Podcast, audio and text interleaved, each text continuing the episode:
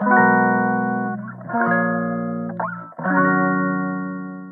い、こんばんは。えー、あらかじめまして、マッケンマリアージュです。えー、今日ですね、見返りやっていきたいと思います。もうね、ずっと収録してたから声がもう枯れて出ません。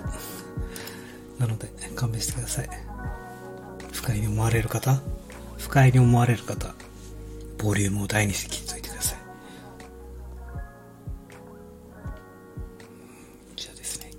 今日は結構マーケティングを中心に勉強させていただきました。えー、どんなことをつぶやいたかすらもう忘れてしまいましたね。あ、じゃあ、それでは行きましょうね。本日のツイートです。そもそも無料でできる集客なんて存在しない。なぜならば、初期投資があるから。コンテンツを作るための機材、ツール。まずここまでです。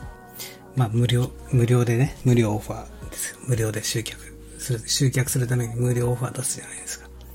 無料って言ってるけど、そもそもそこに、それを、そのコンテンツを作るのに、ツール入れたりソフト使ったりとか、今まで学んできた知識の積み重ねがあるわけじゃないですか。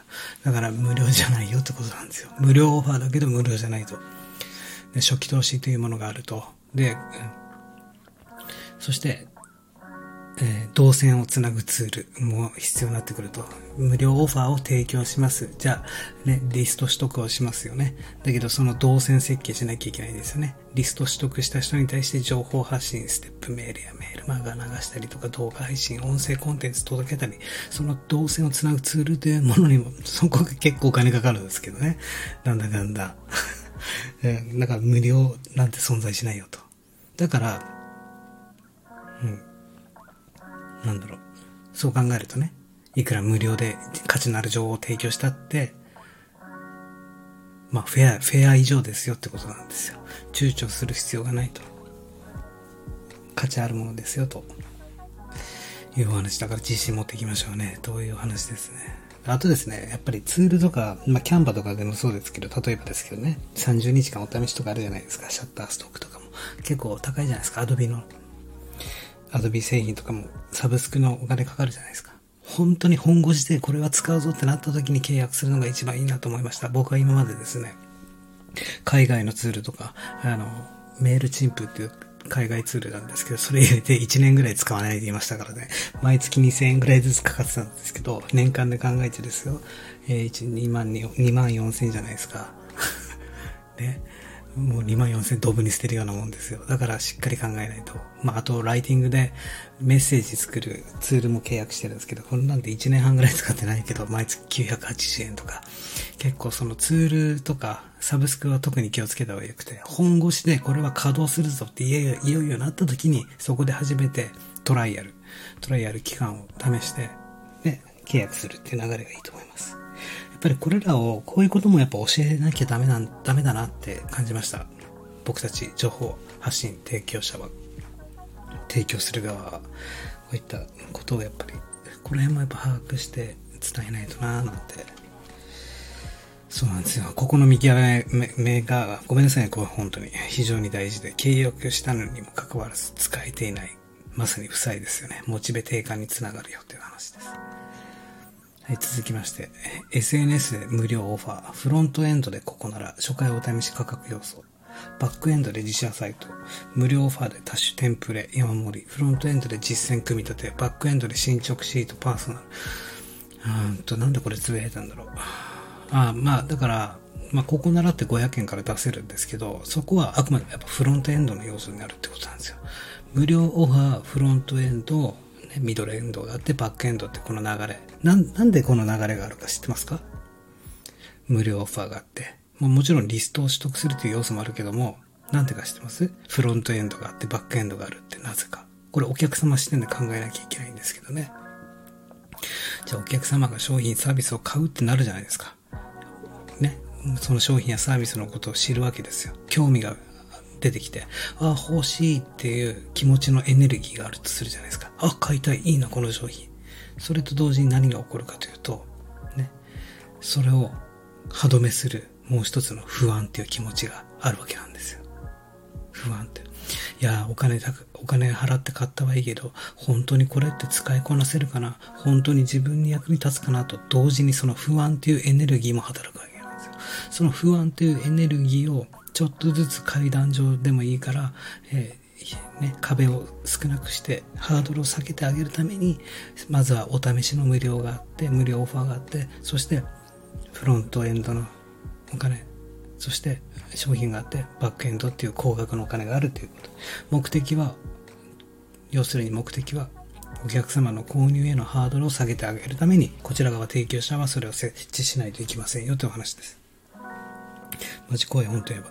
で、えー、続いてですが、まあ、無料オファーで、やっぱり多種多様、もうここ山盛りですよ。テンプレートとか。テンプレートとかってあったらやっぱりブログ、テンプレートとかもそうだけど、もうブログ記事書く。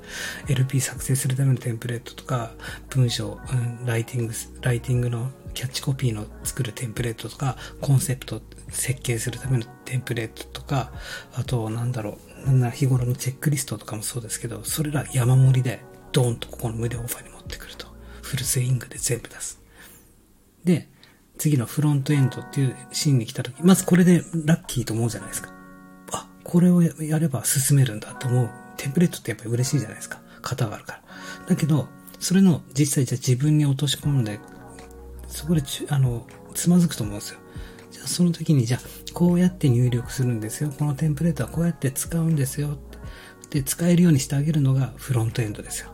で、フロントエンドでさらにバックエンド、次、バックエンドは進捗を確認してあげて、実際一緒に付き添いにしてあげて、パーソナルですよね。パーソナルで、あこうやってできましたか？あじゃあ次ここ進めましょうねってやってやる流れが一番理想かなって思ってます。もう一回言います。無料オファーで多種多様のテンプレート山盛りを渡してあげて、そしてフロントエンド、最初のこのお金払うというところで、その実際、実践するための組み立ての方法をレクチャーしてあげる。そしてバックエンドではちゃんと突き取ってあげる。まあ、時間という価値を渡してあげるんですけど、そういう流れがいいんじゃないかなと思ったんで、気づいて、気づいたんで、つぶやきました。そして次のつぶやきです。ぶっちゃけ実績なんてどうだっていう、本当にそう思うんですよ。僕も実績とか乗っけてるけど、あれ何のためにやってるかというと、客クロスファンダのためでもあるし、大切なのはやっぱり誰よりも親切丁寧、真心ですよ。実績がない人は何をするかって言ったら、ね、ライバルとか実績ある人たちにないぐらい親切丁寧に稼ぐ人たちはやっぱり、ね、忙しいですから、なかなかそこまで手厚いサポートとかできなかったりするわけですよ。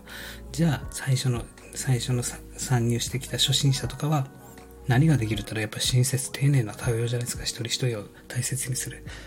で、やっぱお客さん側の視点大事じゃないですか。お客さんからしたら、その人からそのサービスを受けたいか受けたくないかじゃないですか。結局、その人から買いたいか買いたくないか。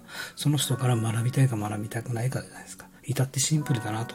そこに実績もクソも水も鼻くそもないよという話ですよね。なので実績は作っていくもので積み重ねて積み上げていくものであるし、まあ、惚れさせる要素としてはゴミ程度の存在だよとつぶやいたんですよね。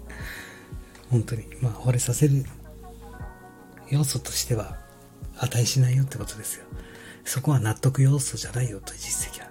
あくまでも盛り上がってる系とか、ああ、そうなんだ、程度じゃないですか。実際そうじゃないですか。ああ、この人はそうなんだ、みたいな。で終わるじゃないですか。だけど必要なのが、果たして、じゃあその人はどのぐらい親切で丁寧で真心ある人なのか、これが大事になってくるよってことですよね。はい、続きまして、あなたにしかできない、あなただけのニッチは何ですか？そうですよね。自分の特技、情熱を持てることって何ですかと。その情熱を持てることは市場にマッチしてますかと。あなたのやろうと、戦おうとしてる市場でマッチングしますかってことですね。やっぱり情熱プラス行動力になるわけですから、そのね、情熱って大事じゃないですか。自分の好きなことを形にしたい、それで仕事にしていきたいって。自分の中の絞り出したニッチじゃないですか。じゃあ僕で言うとですよ。ぶっちゃけアマアマゾン販売してますけども、その業務内容的なことは大嫌いなんですよ。やりたくないことやってるんですよ。だけど飯食っていかなければいけないからやらなきゃいけない。そしてまたその Amazon のノウハウとか、販売のスキル、販売提供スキルとして、販売のノウハウとかを教えるのが大好きですよ。こうやった方がいいよ、テクニックとかね。こういう風にやった方がもっと売れやすくなると。そういうのを教えるのは好きだけど、いちいちの操作、このデータからデータ分析して、じゃあこの、すいません。えーね、データからどういったコードをしていくかとか、じゃあここの操作、例えばジャンコードを取得しましょう。GS1 ジャンコードを取得するんですよ。バーコード取得しなきゃいけないんですよ。じゃあバーコード取得するためにはですね、みたいな商工会議所へ行ってとか、そういうのはすごく嫌なんですよ。ストレスなんですよ。自分で調べればできることだし。ただ、売れ、売れづらくなったものを売れやすくするための施策とか、そういうのを教えるのがすごく好き、そこは情熱を持てると。だから、ニッチっていうのは自分の中の情熱ですよね。えすなわち自分の中のニッチ、情熱と市場のニッチですよ。それを求めてる少人数、その人たちにすり合わせてマッチングできるか、この作業が大事だよね、と。何せよ自分の事業の明確化はいつだって楽しくワクワクするものですと。こういうふうに最初にやることってあるんですよ。コンセプト設計とかね。どうするかとか。誰に対して販売していくかとか。で、これって事業、事業の明確化じゃないですか。こう自分は何者なのか、何が一体好きなのか、好きなことを仕事にできないだろうか、これを考えていくこと。こういう明確化が、もういつだってワクワクするよと。苦痛じゃないよというお話です。ということで、今日は以上となります。えー、なんか、小難しい話してすいませんが、うん、ちょっと今日は喋りすぎました。で、YouTube も撮ろうかなと思ってたんですけど、その前にですね、今日は全部マインドマップに資料作成のネタを溜め込んでてそれどころじゃなかったと。まあだけど学びはすごく多かったんでそれはしっかり YouTube の方でシェアしていこうかなと思います。すいませんこんな声で。じゃあお疲れです。明日も頑張りましょう。明日も一日一歩成長していこう。ぜ